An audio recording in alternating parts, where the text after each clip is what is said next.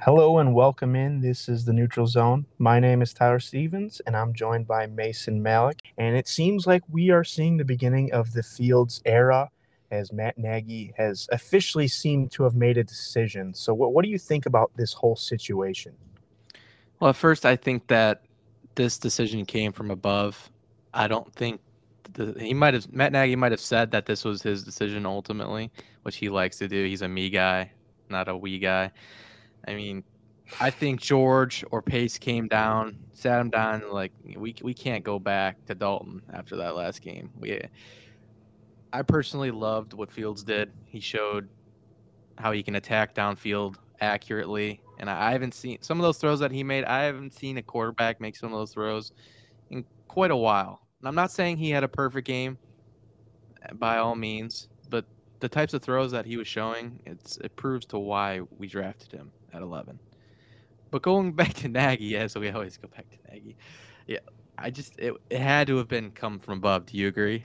I just don't think it was ultimately his decision. It it definitely seemed that way because he's been so on the fence and so he's he's like refused to like just be upfront about it. Then all of a sudden he named it out of the blue two days later after dodging the question left and right. So yeah, I think it, it definitely came from upstairs. And I think everyone kind of sees through that and knows it. Yeah, I think on Monday or whenever it was Monday or Tuesday, whenever they had their initial press conference, he stuck to his Dalton is the one, Fields is the two, typical BS that he always says. And all of a sudden on Wednesday, let's let's Fields going forward. So that's what's happening. It is the beginning of the Fields era, and we're not going back to Dalton as what he said on other than injury. So it's Fields' job from here on out, and there's going to be bumps and bruises. He's a rookie, can't get too high of expectations. There's going to be going to be bad throws, going to be interceptions, it's going to be sacks. But I do like that he's going to learn through experience, and the plan has come to an end of Nagy's Nagy's plan. Now, do you take Nagy at his word when he says the only thing that'll change that is injury? Or could you see, let's say, Bears struggle for two or three games, Fields doesn't play that well. Could you see him going back to Dalton? Or do you, do you actually think it will only be an injury that'll change that? It'll only be an injury. If Nagy pulled anything like that, there would be riots in the streets. I, I think there'd be no choice but to fire Nagy at that point, because then you're getting into how Miami was handling Tua, and I think that was a disaster how they handled him last year. Yeah, yeah. Right I, I don't think that was a good move for anybody involved. I will agree with that. So outside of the quarterback position and outside of coaching, because let's be honest, at this point we might as well rename it the Nagy zone. But um, what do you think about this Bears game against the Lions? What do you what do you like? What didn't you like? And just kind of go into that game it was the Lazor show and one game under Lazor he has shown more of an identity for this football team than nagy has in three years. Well, back to nagy but that, that was let's see that was 12 seconds we went without talking about nagy. There was way more t- multiple tight end sets. I think 31 multiple tight end sets for six. Like it was insane and a lot of under center stuff with fields. Fields is very comfortable with being under center. Play action boot attacking downfield off of the run with play action, and just sh- running the football. That should be the identity. Obviously, Montgomery had a pretty significant injury. It looks like he's going to be out. They didn't put him on IR, so it looks like two to three weeks just based off that alone. But yeah, I thought this is this game plan was what they should have done versus the Browns. Nagy was calling the plays. That was what the opposite of the game plan was. So, you know, I'll give him credit. He made the decision to go to Lazor, and Lazor showed that he can put Fields in a comfortable position and minimize the risk. And that's all. That's all I've been asking for is just protect him, run the ball. It's get, really gonna, simple, right?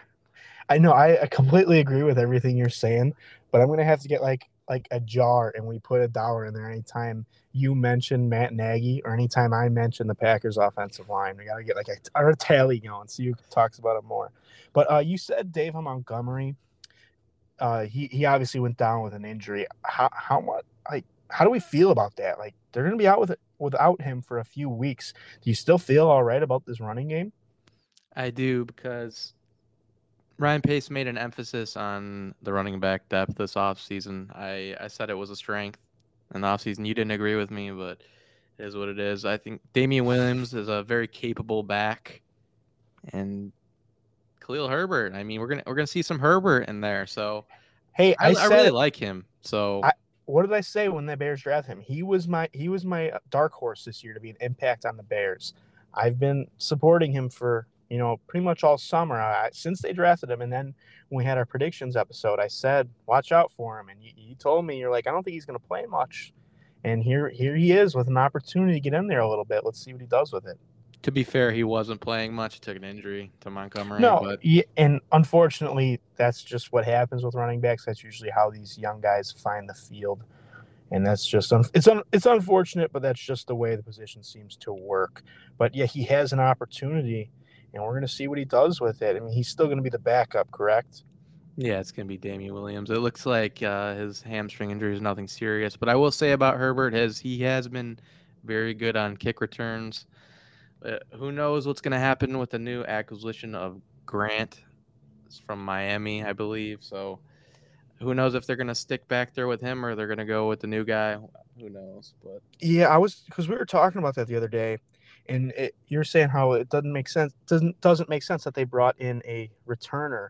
But if they're gonna have to use Herbert, you know, on offense, they might not want to risk him back there because they're a little thin at running back right now, and he might be too valuable to keep back there, even though he's been pretty effective. no, I think that because Nsimba Webster was pretty horrible uh, returning punts, so I, I see why they made the move for Grant. I just I don't like giving up a sixth rounder for a special teams player. That's just my opinion, especially thi- with a team that's n- not likely to be competing for anything serious at the end of the year. I think it's a waste of a draft pick, personally. You know, I do agree with that. But if you could, if you're giving up a six, it has to be a really good special teams player in order to bring that value back. So we'll see how he does. I believe he was a second team uh, All Pro at um, punt returner. I believe. I'm not 100 percent sure on that. That's what I saw. So we'll- see, but maybe they're gonna try to involve him a little bit in the offense too, because he is an explosive player. Maybe they'll bring some concepts uh, from the Ravens offense. Who knows? He is explosive. We'll see. I still don't like the move. Yeah, I mean, when you're giving up draft capital for a guy who's going to be on special, it always can be a little frustrating as a fan.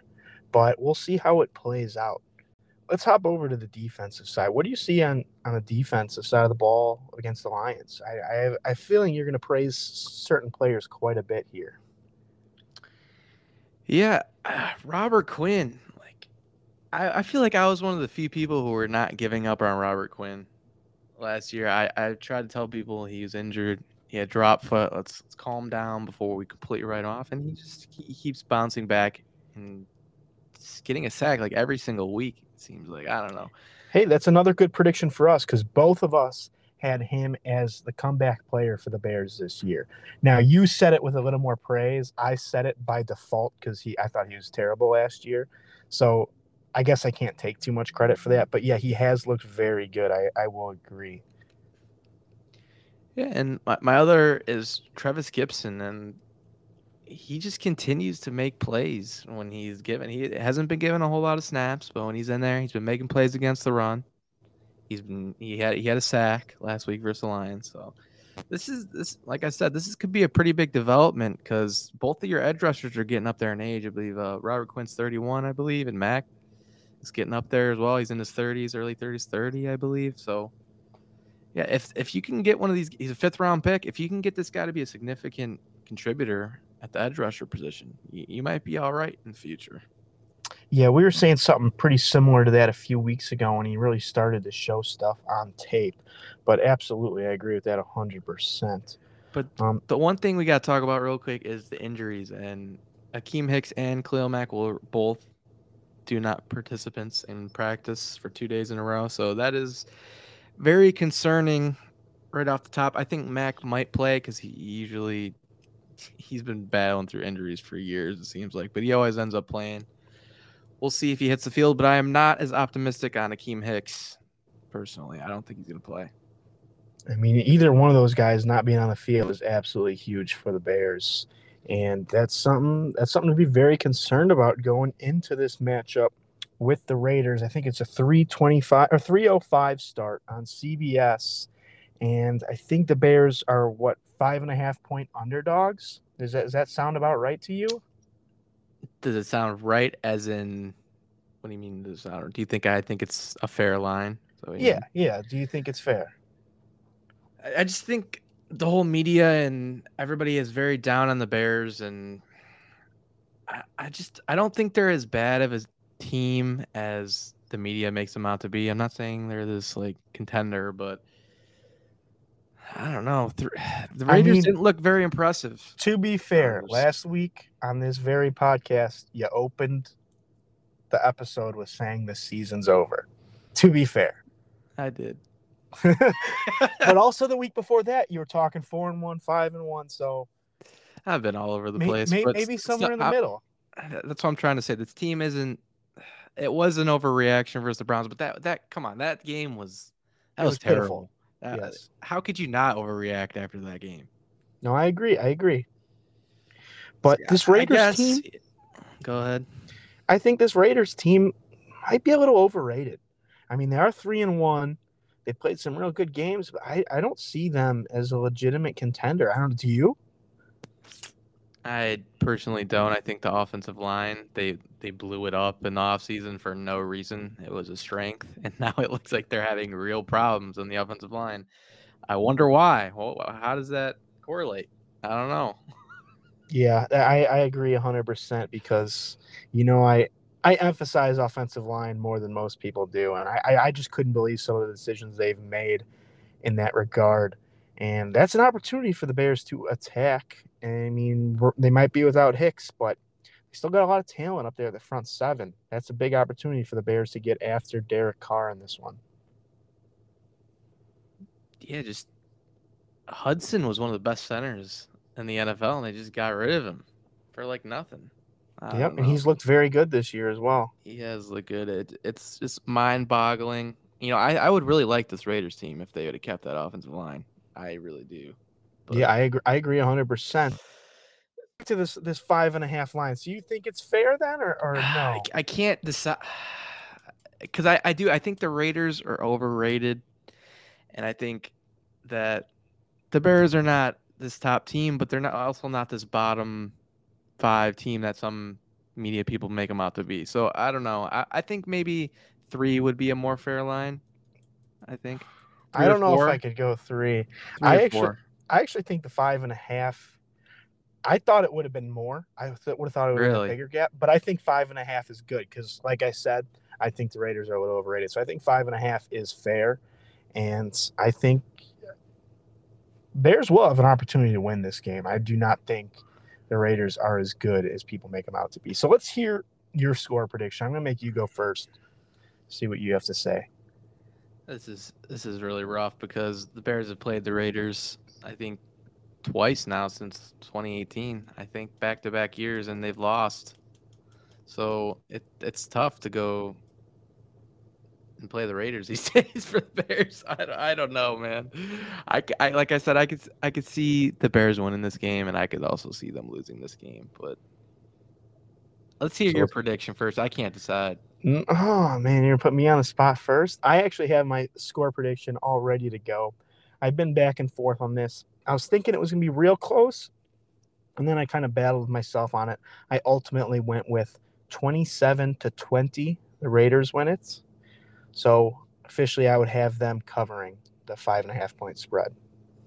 Let me. See. The Chargers really kind of exposed their car. So, and the Bears pass rush is very capable of doing the same thing. So if the Bears, if Mack plays, I have some concerns with the injuries for the Bears this week. Yeah, outside of the injury, that's just still so much depth on the Bears defensive line and outside linebackers. So I it sounds like you're talking yourself into it. I think I am talking myself into it.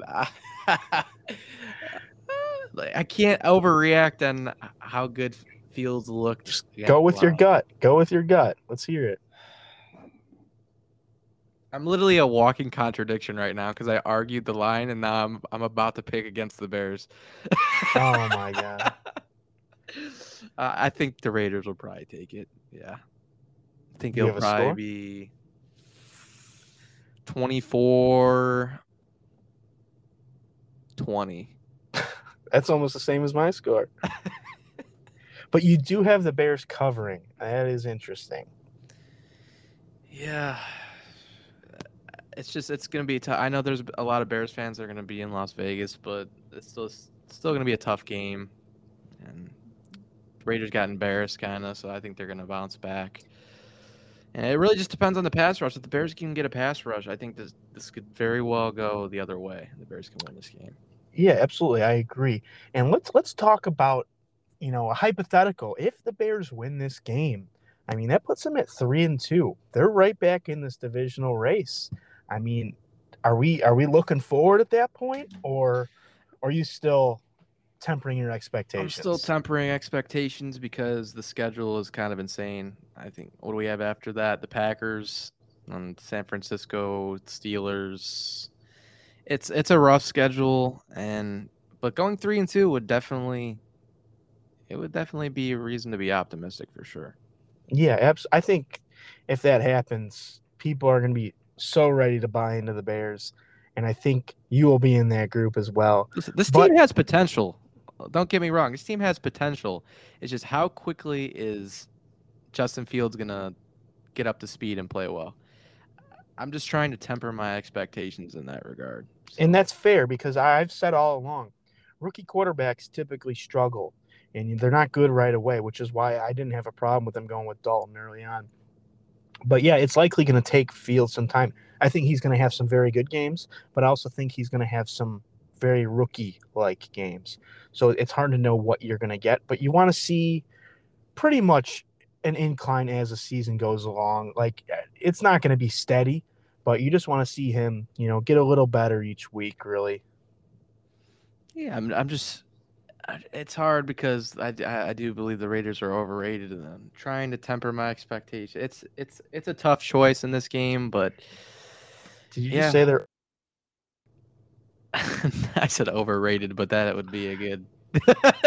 That's what I thought you said. I was like, that's a good one. Overrated. All right.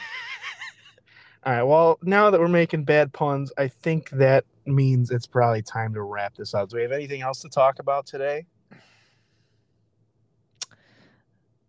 I mean, and it doesn't involve Nagy, so we're probably. I think We probably we went like probably five minutes here without talking about Nagy, I think, which might be a new podcast record. So, might be. although we just ended it, but I guess that means we will wrap this up, and we will be back next week to talk more about the Chicago Bears. Thanks for stopping in.